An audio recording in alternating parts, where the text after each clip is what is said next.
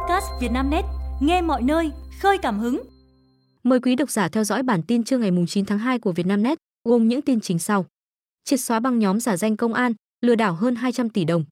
Miền Bắc còn rét mạnh, Trung Bộ mưa to nhiều nơi. Xuyên Tết ở sân bay Long Thành, nhiều cặp vợ chồng cùng đón giao thừa. Dự báo thời tiết ngày 9 tháng 2, miền Bắc còn rét mạnh, Trung Bộ mưa to nhiều nơi. Theo Trung tâm Dự báo Khí tượng Thủy văn Quốc gia, hôm nay, ngày 9 tháng 2, nhằm ngày 30 tháng Chạp, không khí lạnh khiến toàn miền Bắc và Bắc Trung Bộ chìm sâu trong giá rét, có mưa vài nơi. Cụ thể, ở khu vực phía Đông Bắc Bộ trời rét đậm, có nơi rét hại. Khu vực Hòa Bình, Lào Cai, Yên Bái và Bắc Trung Bộ, trời rét, có nơi rét đậm, rét hại. Trong đợt không khí lạnh này, nhiệt độ thấp nhất ở khu vực Bắc Bộ phổ biến từ 11 đến 13 độ, vùng núi từ 8 đến 10 độ, vùng núi cao có nơi dưới 5 độ. Khu vực Bắc Trung Bộ từ 14 đến 17 độ. Các chuyên gia cho biết, hôm nay là ngày rét cao điểm của đợt không khí lạnh này tại thủ đô Hà Nội và các tỉnh phía Đông Bắc Bộ. Tuy nhiên, từ ngày mai, mùng 10 tháng 2, tức mùng 1 Tết, nền nhiệt toàn vùng bắt đầu có xu hướng tăng dần, trời không mưa và trưa chiều hừng nắng. Thời tiết Hà Nội hôm nay tiếp tục rét đậm, có nơi rét hại. Mức nhiệt cao nhất tăng 1 độ so với hôm qua với 17 độ, thấp nhất 11 đến 13 độ. Trong 3 ngày Tết Giáp Thìn, từ ngày 10 đến ngày 12 tháng 2, nhằm mùng 1 đến mùng 3 Tết, thời tiết chủ đạo tại Hà Nội là nhiều mây, không mưa, trưa chiều hưởng nắng, trời rét. Nhiệt độ cao nhất tăng lên mức 21 đến 24 độ, thấp nhất khoảng 13 đến 16 độ. Trong khi đó từ gần sáng nay, khu vực từ Quảng Trị đến Bình Định có mưa, mưa rào, cục bộ có mưa to và rông. Trong mưa rông có khả năng xảy ra lốc, xét, mưa đá và gió giật mạnh. Đài khí tượng thủy văn khu vực Nam Bộ cũng cho biết, thành phố Hồ Chí Minh và các tỉnh Nam Bộ, những ngày này thời tiết ít mưa, ban ngày trời nắng nhiều, chỉ số tia UV ở mức trung bình cao, độ ẩm giảm thấp gây hanh khô. Ngoài ra, do ảnh hưởng của không khí lạnh, hôm nay ở vịnh Bắc Bộ có gió đông bắc mạnh cấp 6, giật cấp 7 đến 8. Sóng biển cao 2-3 m biển động. Khu vực Bắc Biển Đông có gió đông bắc mạnh cấp 6. Riêng phía Bắc có lúc cấp 7, giật cấp 8 đến 9. Sóng biển cao 2-4 m biển động mạnh. Triệt xóa băng nhóm giả danh cán bộ công an, lừa đảo hơn 200 tỷ đồng. Ngày 9 tháng 2, Công an tỉnh Nghệ An cho biết, Phòng Cảnh sát Hình sự chủ trì, phối hợp với Cục Cảnh sát Hình sự Bộ Công an, Công an các tỉnh thành phố có liên quan vừa phá thành công chuyên án đấu tranh với băng nhóm lừa đảo chiếm đoạt tài sản với số tiền hơn 200 tỷ đồng. Trước đó, qua công tác nắm tình hình, Phòng Cảnh sát Hình sự Công an tỉnh Nghệ An phát hiện một số đối tượng, ổ nhóm có nhiều dấu hiệu nghi vấn đang làm việc cho các công ty tại nước ngoài, lừa đảo chiếm đoạt tài sản của người dân Việt Nam. Chuyên án đã được xác lập để đấu tranh. Căn cứ vào các tài liệu thu thập được, công an xác định các đối tượng trong đường dây trên là băng nhóm tội phạm hoạt động có tổ chức, làm việc cho các công ty nước ngoài vì một mục đích chung là lừa đảo chiếm đoạt tài sản của người dân Việt Nam. Quá trình đấu tranh, ban chuyên án xác định Tăng Quảng Vinh, sinh năm 1989, trú tại phường 11, quận 5, thành phố Hồ Chí Minh, là một trong những đối tượng chủ mưu quản lý, điều hành, cấu kết với các đối tượng ở Nghệ An và các đối tượng người Đài Loan, Trung Quốc, tổ chức cho các đối tượng người Việt Nam hoạt động phạm tội trong các công ty tại nước ngoài. Các đối tượng người Việt Nam hoạt động lừa đảo chiếm đoạt tài sản tại công ty nước ngoài được tổ chức thành 3 tuyến gồm D1, D2, D3. D1 là các đối tượng sẽ đóng vai cán bộ làm việc tại các cơ quan chức năng, có nhiệm vụ gọi cho những người dân theo danh sách đã soạn sẵn, thông báo tới con mồi việc bị khóa sim, phong tỏa tài khoản ngân hàng vì nạn nhân đang liên quan tới các tổ chức lừa đảo, hoặc tài khoản, số điện thoại đang được các tổ chức lừa đảo sử dụng để hoạt động phạm tội. Khi bị hại đã tin tưởng vào kịch bản, các đối tượng D1 sẽ chuyển cuộc gọi của nạn nhân cho D2. D2 là những đối tượng xưng là đại úy A, cán bộ cục cảnh sát Bộ Công an hoặc đơn vị khác phù hợp, thông báo cho bị hại rằng giấy tờ tùy thân của ông bà đang bị tội phạm lợi dụng phạm tội. Phù hợp với nội dung cuộc gọi của D1, yêu cầu phối hợp điều tra, đe dọa ra lệnh bắt tạm giam, lệnh phong tỏa tài khoản của bị hại. Khi bị hại sợ hãi, đối tượng yêu cầu bị hại khai báo hiện dùng tài khoản ngân hàng gì, các tài sản, sổ tiết kiệm, tiền mặt, vàng, ngoại tệ, xe cộ. Hiện có, để cơ quan chức năng xác minh. Nếu không phải bị hại tiếp tay cho tội phạm, sẽ trả lại. Sau khi bị hại cung cấp các thông tin về tài khoản ngân hàng, mật khẩu, các thông tin này sẽ chuyển cho D3 là các đối tượng chủ mưu, cầm đầu đường dây. D3 yêu cầu bị hại ra ngân hàng đăng ký dịch vụ ngân hàng điện tử, đọc thông tin đăng nhập và các mã OTP cho đối tượng, qua đó chiếm đoạt tài khoản ngân hàng điện tử của bị hại. Tiếp đó, các đối tượng D3 yêu cầu bị hại rút sổ tiết kiệm, vay tiền chuyển vào tài khoản ngân hàng, rồi thao tác chuyển tiền từ tài khoản ngân hàng của bị hại đến các tài khoản ngân hàng của đối tượng để chiếm đoạt. Quá trình theo dõi, áp dụng đồng bộ các biện pháp nghiệp vụ, sáng ngày 6 tháng 2, ban chuyên án đã phối hợp với cục cảnh sát hình sự Bộ Công an, công an các huyện Yên Thành, Con Cuông, Diễn Châu, Tân Kỳ, phòng quản lý xuất nhập cảnh, tổ 373, công an Nghệ An và công an thành phố Hồ Chí Minh, công an các tỉnh Bình Thuận, Long An, đồn biên phòng cửa khẩu quốc tế Mộc Bài, Tây Ninh phá thành công chuyên án. Đồng loạt khám xét, bắt giữ Tăng Quảng Vinh và 31 đối tượng trong đường dây tại nhiều tỉnh thành trên cả nước, thu giữ nhiều tăng vật. Tại cơ quan công an, các đối tượng khai nhận đã thực hiện nhiều vụ lừa đảo chiếm đoạt tài sản của người dân Việt Nam cư trú ở nhiều địa phương trên cả nước với số tiền lừa đảo khoảng hơn 200 tỷ đồng. Xuyên Tết ở sân bay Long Thành, nhiều cặp vợ chồng cùng đón giao thừa. Trên công trường sân bay Long Thành có hàng nghìn người và 2.000 phương tiện, máy móc hoạt động xuyên Tết. Trong đó có hàng chục cặp vợ chồng cùng ở lại, vừa làm việc, vừa đón Tết. Khi những thành viên trong gia đình sum họp cùng nhau đón Tết Nguyên đán Giáp Thìn 2024, thì những người công nhân, kỹ sư trên đại công trường sân bay Long Thành vẫn miệt mài với công việc. Thậm chí còn chạy đua với thời gian và tiến độ. Vì thế họ chọn đón Tết trên công trường để đảm bảo kế hoạch dự án trọng điểm của đất nước. Tại dự án thành phần 2 sân bay Long Thành, ông Nguyễn Mạnh Hải, quê Nghệ An, chỉ huy thi công tại công trình đài kiểm soát không lưu cho biết, năm nay ở lại điều hành thi công xuyên Tết cùng anh em. Dù đã trải qua nhiều công trình khác nhau, nhưng đây là lần đầu tiên ông ở lại công trường và đón Tết tại một công trình tầm cỡ quốc gia. Năm nay, anh em ở lại công trường thi công, cùng nhau đón Tết, đón giao thừa. Ngoài chế độ hỗ trợ làm xuyên Tết theo quy định, đơn vị cũng sắp xếp cho anh em bữa ăn có đầy đủ bánh tét, bánh trưng, dưa hành, ấm cúng để mọi người có không khí xuân, đón Tết cho đỡ nhớ nhà, nhớ quê hương, ông Hải chia sẻ. Bản thân mỗi người kỹ sư, công nhân ngành xây dựng, khi phải bám trụ trên công trường dịp Tết đến xuân về, mới thấm thía được ý nghĩa và niềm hạnh phúc của Tết đoàn viên. Mong sung túc, loại quả giá rẻ như cho nay tăng vọt 20 lần ở chợ Tết. Ngày 29 Tết, sung được bày bán la liệt chợ. Ngày thường, loại quả này có giá siêu rẻ, chỉ trên dưới 10.000 đồng một kg. Thậm chí ở các vùng quê, mọi người còn cho nhau vì bán cũng chẳng đáng là bao. Xong, giáp Tết Nguyên đán, sung lại là mặt hàng có giá đắt đỏ, vì nhiều người chọn mua để bày mông ngũ quả thờ Tết, với mong muốn gia đình có một năm sung túc, đúng như tên gọi của loại trái cây này. Theo đó, sung ở chợ Tết được bán theo chùm, chứ không bán theo cân như các loại trái cây khác. Một chùm sung có giá dao động từ 50.000, 70.000 đồng, tương đương 200.000, 250.000 đồng 1 kg. Mức giá này gấp 20 đến 25 lần giá bán ngày thường. Dù vậy, sung vẫn rất đắt khách mua về thờ Tết, chị Nguyễn Thị Quý, bán trái cây tại chợ Đại Từ, Hoàng Mai, Hà Nội nói. Tại cửa hàng của chị, từ 25 tháng Chạp bắt đầu bán sung chùm thờ Tết. Theo chị Quý, trong mâm ngũ quả, ngoài chuối, bưởi thì các gia đình thường chọn những loại trái cây như dừa, dưa, sung, đu đủ. Vì tên gọi mang theo ý nghĩa sung túc, no ấm.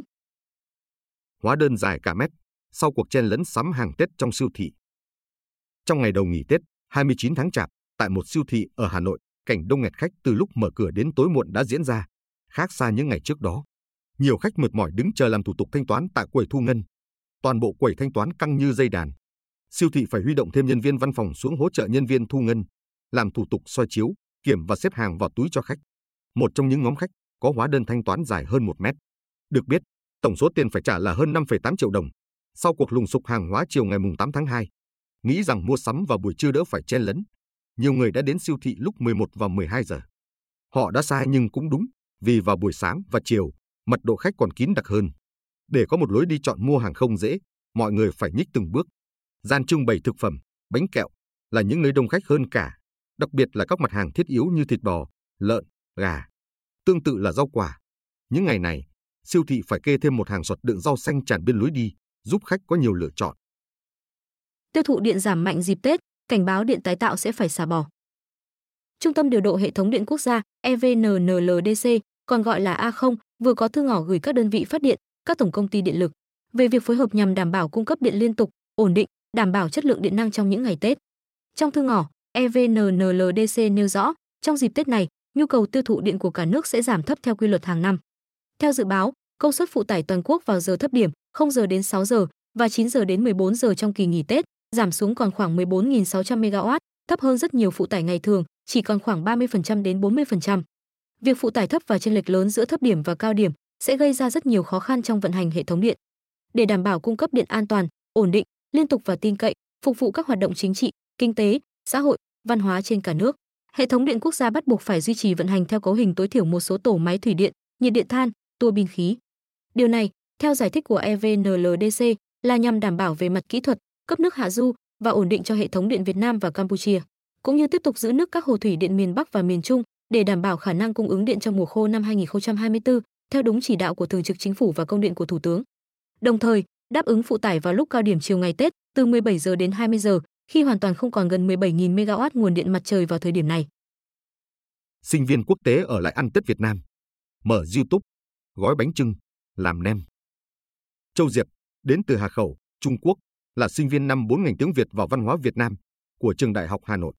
Từng có 2 năm phải học online tại Trung Quốc vì dịch COVID-19, đến tháng 9 năm 2022, nữ sinh mới có cơ hội học trực tiếp ở Việt Nam. Là năm thứ hai chọn ăn Tết xa nhà, với Châu Diệp vẫn có nhiều điều lạ lẫm và háo hức. Năm ngoái, nhà trường cũng tổ chức chương trình Tết Việt cho sinh viên quốc tế. Em rất thích các văn hóa truyền thống của người Việt Nam, như tục bày mâm ngũ quả, cắm hoa, gói bánh trưng.